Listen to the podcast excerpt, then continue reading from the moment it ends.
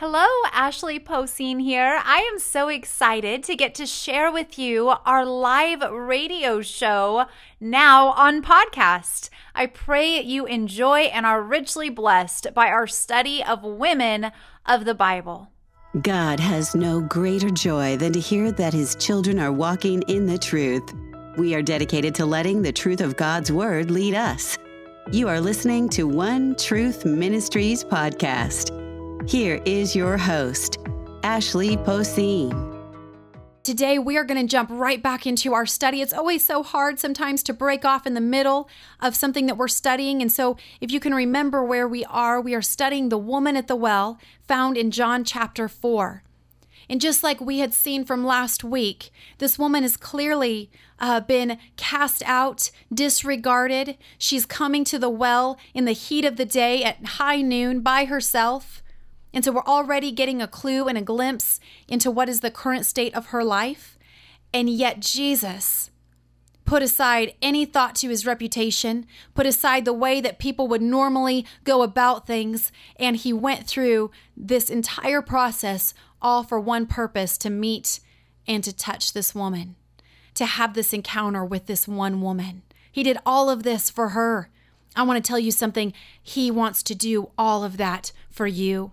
If you are listening this morning, you are sought out by Jesus Christ, by the King of Kings and the Lord of Lords, that he will go to no lengths to capture you, to get to know you, for you to know him, for him to get to allow his love to transform your life. And I can't say more about that, or well, actually we will. We're going to say a lot more about it. I can't say enough about it, that Christ's love transforms our life. And the more we know the truth of who he is, the more our life will be transformed by his love. And we're going to see this process. So now as we go through their actual conversation, we kind of touched base on some of the background and history last week. Now we're going to go through their conversation. And while we're going through it, I want us to pay careful attention to two things.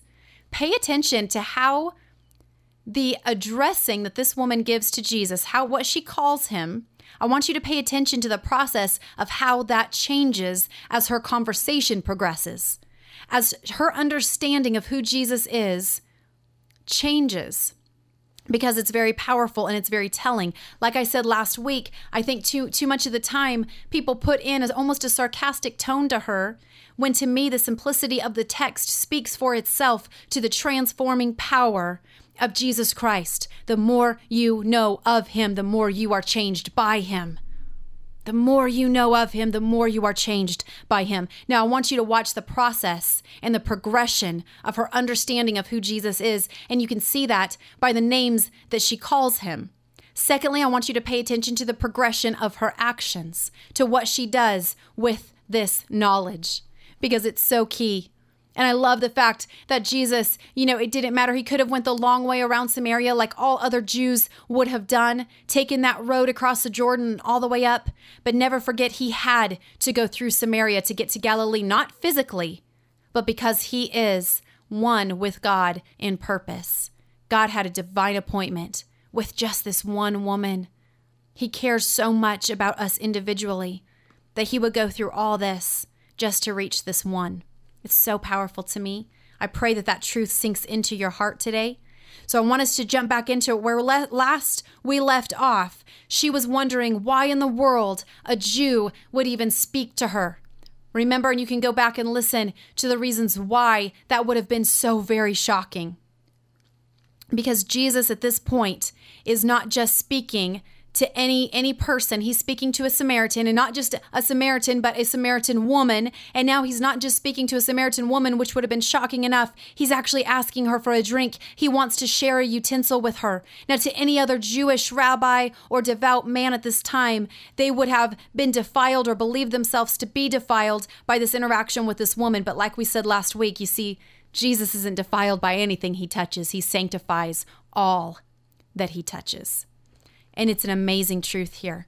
So I want us to go back to John chapter 4. I'm going to remind you of verse 9. It says, "How is it that you, a Jew, ask for a drink from me, a Samaritan woman?" Now notice what she calls him first. You, a Jew. Now here's what you can almost hear dripping off of her mouth, that same contempt. Now, if you remember what we had talked about last week, we'll remember that they held each other an incredible amount of contempt. Jews toward the Samaritans, Samaritans toward the Jews. They disliked each other very much. And so you almost can hear that right away. How is it that you, a Jew, ask for a drink from me, a Samaritan woman? For Jews do not associate with Samaritans. Now listen to Jesus' answer. He said, if you knew the gift of God and who is saying to you, give me a drink, you would ask him and he would give you living water. Now immediately her ears must perk up. She might, drop her guard even just a little bit. What are you talking about? So now you're saying you, a Jewish man, you want to give me a gift? There's something you want to give me? He said, if you knew the gift of God and who it is that is saying to you, give me a drink, you would ask me, and I would give you living water. You see, that gift, that means a free gift, a spiritual or a supernatural gift. It is either in the New Testament talking of salvation or of the Holy Spirit later on. That is the gift to which he is referring. He is the gift of God, and he says, if you knew that, you would ask me, and I would give you living water. And so you got to listen to what she says. She says in verse 12, sir. Now, do you automatically already see? I said pay attention to what she calls him. She went from calling him a Jew to now she calls him sir. If you didn't know, in their culture, that word sir is just a term of respect. So now we've moved from contempt towards him, distrust, fear, to now we have this term of respect. Sir, she says, you don't even have a bucket and the well is deep, so where do you get this living water? Do you think you are greater than our father Jacob? He gave us this well and drank from it as him himself, as did his sons and his livestock. Now, there's a couple things I want us to think about right here because it's interesting to me. Sir, she says, of course, changing into this tone of respect, you don't even have a bucket, and this well is deep. Like I said last week, it's over 100 feet deep. So where do you get this living water? What, do you think you're greater than our father Jacob? That always makes me laugh, of course, because number one, I'm going to tell you something. Jesus doesn't have to draw living water. He is the living water. Number two, yes, he is greater than Jacob. It always makes me kind of laugh when I think about somebody telling Jesus, do you think you're greater than Jacob? Later on, the Jews will say, do you think you're greater than Abraham? And I imagine that he might want to sit there and say, honey, you don't understand. I created Jacob. I gave him breath. I gave him life. I sustained him. I gave this well to him. But you see, she had so esteemed this person, Jacob, as did the rest of the Samaritans. He was their patriarch. He's who they grabbed onto as their father. So I want us to think about this because like her, sometimes we get so caught up on great people of God from the past heroes of faith. Oh, I wish I could sit under Peter or Paul or John or now even maybe Billy Graham. And while that would be so amazing, we can sometimes miss the great people of God that he's using right now in front of us, our current pastors, current teachers in this world, and leaders. And secondly, like her as well, we often will wrongly focus on the people who have given us great things instead of realizing that they were just hands for it to pass through. You see, she had esteemed Jacob as the one who gave them that well, and yet the one who had truly given them that well was sitting right in front of her. She esteemed Jacob too highly, and she failed to see at this point that it was actually God who supplies what she needs, God who supplied even this water, the very same God who was sitting right in front of her. Do we sometimes get too attached to people that we forget that the supplier is God? They are just hands for it to pass through. And that same God is sitting right in front of you. I didn't want us to miss that very quickly. So, of course, she says, you don't even have a bucket. The well is deep. Do you think you're greater than our father Jacob? He gave us this well. Now, Jesus replies to her in verse 13, and he says this, everyone who drinks from this water will get thirsty again. But whoever drinks from the water that I will give him will never be thirsty again, ever. In fact, the water I will give him will become in him a well of water springing up to eternal life. That is one of my favorite passages in the gospel. I love it so very, very much. It's amazing to me. Jesus was offering fresh, living water that would never run out. Now, this would have been huge. If If you know anything about the Israeli culture and also just their land at this time, they depended largely on things called cisterns. It would catch the rainwater. They could fill it up. But this water would sit in a large, large container, a big vat. It would sit in these cisterns and become stale, stagnant. In other words, it was dead water. It was not living at all. It was, if you can imagine having a cup of water and leaving it out overnight and taking a sip the next morning, you'll know what that's like. It was kind of this nasty kind of dead water. And now Jesus is saying, even from this well, if you were to drink water from this well, you will be thirsty again. But if you drink the water that I give you, you will never be thirsty again. In fact, I want to tell you something. Not only will you never be thirsty, but the water that I give you is going to become your own well, springing up from within you for eternal life. And I guarantee you, her eyes were huge. Her mouth was dropped open. She wants this water. Could you imagine never having to come back to this place again to get filled up with water? Now, it reminds me of something that God says in Jeremiah chapter 2:13 that I think is critical here. I've always gone back to this portion of scripture whenever I read John 4. Because God had this indictment against his people, and I believe the same holds true for us. Listen to what he says in chapter 2 of Jeremiah, verse 13. He says, "For my people have committed a double evil." Some translations will say, "My people have committed two sins. They have abandoned me, the fountain of living water, and they have dug cisterns for themselves, cracked cisterns that cannot hold water." Oh, I want us to think about that today. Because I wonder if, like her, we have any cracked cisterns in our life. Have we dug our own cisterns, trying to hold as much of this life as we can, trying to keep it in there, and yet, like God says, they are cracked, they are leaking out, they cannot sustain you.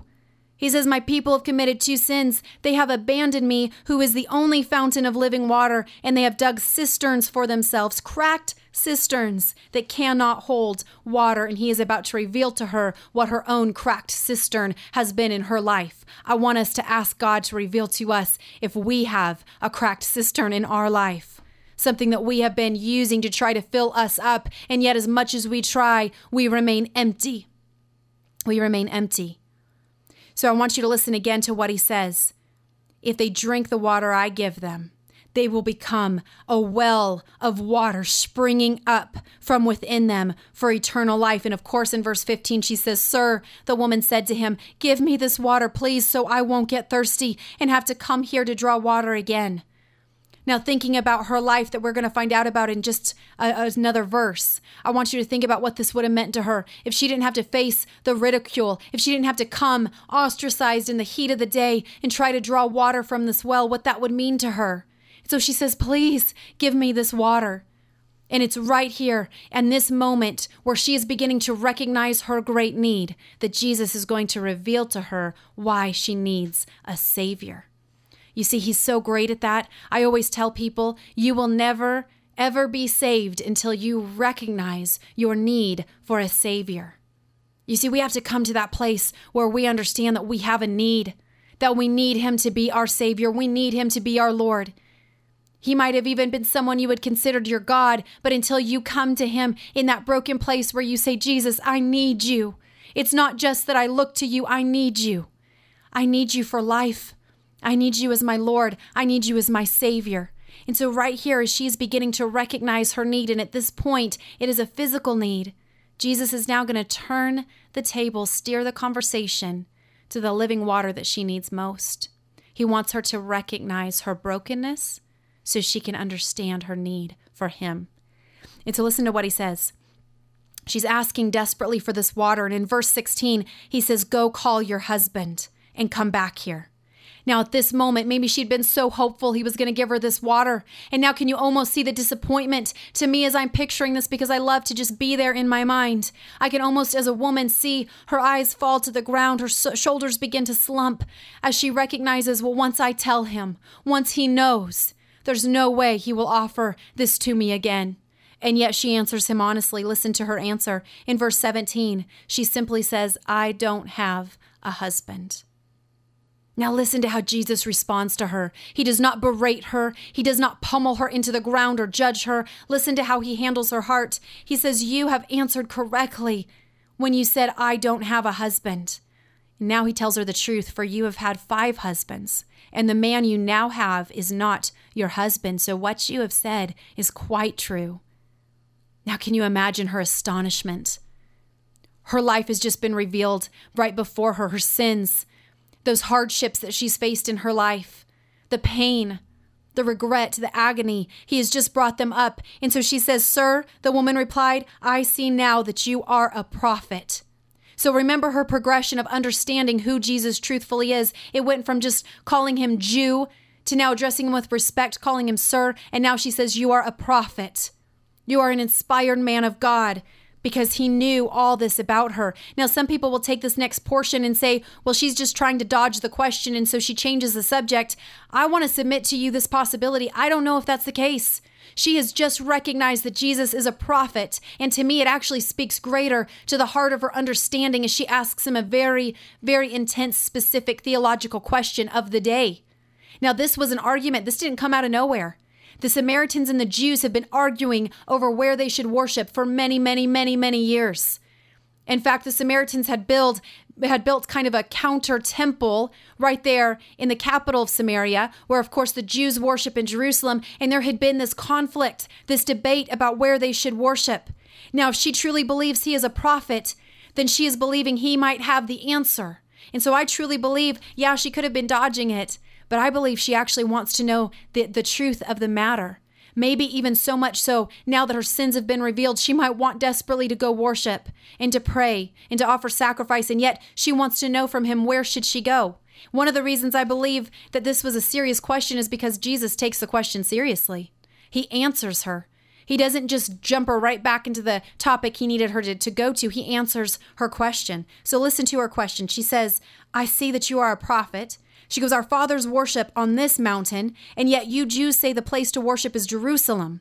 So she's asking, which one is it? And Jesus says to her, believe me, woman, an hour is coming when you will worship the Father neither on this mountain or in Jerusalem. That's not the issue. He says, you Samaritans worship what you do not know. We worship what we do know, because salvation is from the Jews. But an hour is coming, and I love this statement, and is now here, when true worshipers will worship the Father in spirit and in truth. Yes, the Father wants such people to worship him. You see, God is spirit, and those who worship him must worship him in spirit and in truth.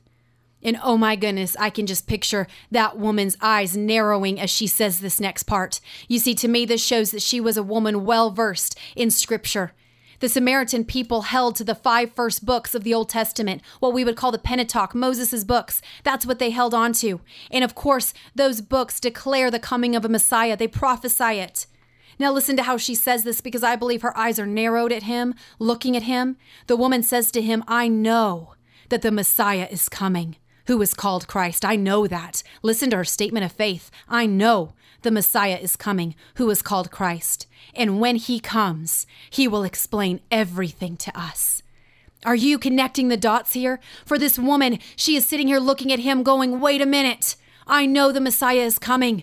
And when he comes, he will explain everything to us. What did Jesus just do for her? He had just explained everything to her. He not only knew about all of her past sins and failures and struggles and hardships and pain, but he also was able to answer with absolute authority the biggest theological question between the Samaritans and the Jews, where to worship. Can you picture it now? Her looking at him, wait a minute. I know the Messiah is coming, called Christ, and when he comes, he will reveal everything to us. Now, I got to tell you something here, because this is where my imagination kicks in. I don't know about you, but can you all almost see all of heaven leaning in at this moment? Because I can picture it. All of heaven leaning in. What is he going to say? What is he going to declare to her? Is he going to actually tell her the truth of who he is? Did you know something? Up until this moment, he has not declared who he truly is to anyone. To anyone. This is a monumental moment. And you know who he chooses? Oh, ladies, do you hear this? Do you know who he chooses? He chooses a woman. He chooses a broken, discarded, rejected Samaritan woman. to be the first one to receive this news. Now, like I said, she's questioning, hold on. I know the Messiah is coming, and when he comes, he'll reveal everything to us. I could picture all the angels of heaven leaning in, wondering what he's going to say. And then Jesus responds to her in verse 26, and he says, I am he. Oh my goodness, can you just picture that? I almost feel the earth shaking when he says, I am he, the one who is speaking to you, Jesus says to her. Now, I don't know if you know this, but he just declared his own name right there. I am. That is the name he gave to Moses in the wilderness. I am that I am. I want to tell you something. When he uses that name, when he says, I am, entire garrison of soldiers fall to the ground. The earth shakes. When he says, I am, things happen on this earth when he declares the truth of who he is. And this woman just got to hear it for the first time. She has grown in her knowledge and understanding of who Jesus is. And I want you to see how it has so transformed her. Because just then, like the disciples tend to do, impeccable timing, they're ruining the special moment between him and her. So the disciples arrived just then, and of course it says they were amazed that he was talking with a woman, yet nobody said, what do you want, or why are you talking with her? They knew at least a little bit better than that, but they were shocked. Listen to verse 28. Then the woman left her water jar, went into town, and told all the men, come see a man who has told me everything I ever did. See for yourself if this is the Messiah. This is astounding to me. What did she leave behind? She left her water jar. It was the whole reason she came. It is what had been most important to her. And when she recognized who Jesus was, she left it behind. You see, those things that seem so important to us in light of the truth of who Jesus Christ is, they pale in comparison. And she leaves behind her water jar. And listen to what she does next. She runs right back into the very town of the people who have so badly mistreated her, to the ones who have abused her, the ones who won't have anything to do with her, maybe even to those same very men she's had relationship with. But she leaves what had once been important to her, and she rushes straight into this town and begins to declare to them, come see for yourself if this is the Messiah. He is a man who's told me everything. And I want to tell you something, nothing but the working of the Holy Spirit in her would have allowed these men to actually listen to her. And they do. It says that all the men from the town, they believe her, they listen, and they come out to meet him. In verse 39, it says, many Samaritans from that town believed in Jesus because of the woman. When she testified, he had told me everything I ever did. Therefore, the Samaritans came to him. They asked him to stay, and many more believed because of what he said. And they finally told the woman in verse 42, we no longer believe only because of what you said, for we have heard for ourselves and know that this is really the Savior of the world. Do you understand? This ostracized Samaritan woman, through her growth and understanding of who Jesus was, from just a Jew to sir, to prophet, and finally to Messiah, she became the first missionary to the Samaritan people, and through her, many became saved. I want you to see something amazing. As she grew in her knowledge of Jesus, it led her to leave some stuff behind. She left behind what had once been important to her, her water jar. She left behind what had at one time stopped her or hindered her. She had left behind what had once been comfortable to her, her isolation. She had left behind what had once hindered her, her shame. I want you to hear all three of those. She left behind what had been important to her, what had been comfortable to her, what had hindered her. She left it behind because she considered it a loss compared to knowing Jesus. You see, knowing Jesus led her life into action. His love chose her. It cleansed her. It changed her. It empowered her. His love would stay with her forever. And it does the same thing for us. You are sought after. As men and women of God, Jesus has chosen you. He has cleansed you. He has changed you. His love can empower you. It will stay with you forever. I want you to understand something. We are not rejected any longer. We are chosen. We are not cast out. We are called out. We are not embittered because of our past. We are empowered into the future God has for us. Who can separate us from the love of Christ? I want to tell you, Romans 8:35 through 39 tells us nothing can. I hope through this study, and I encourage you to go back and look at it again, the change in this woman came through the power and love of Jesus Christ. She was able to leave behind what had at one time been important to her, what had hindered her, what had slowed her down, what had been comfortable to her. I want to encourage you, his love seeks you out to do the same thing. We thank Jesus for his powerful love for us. In his name, amen.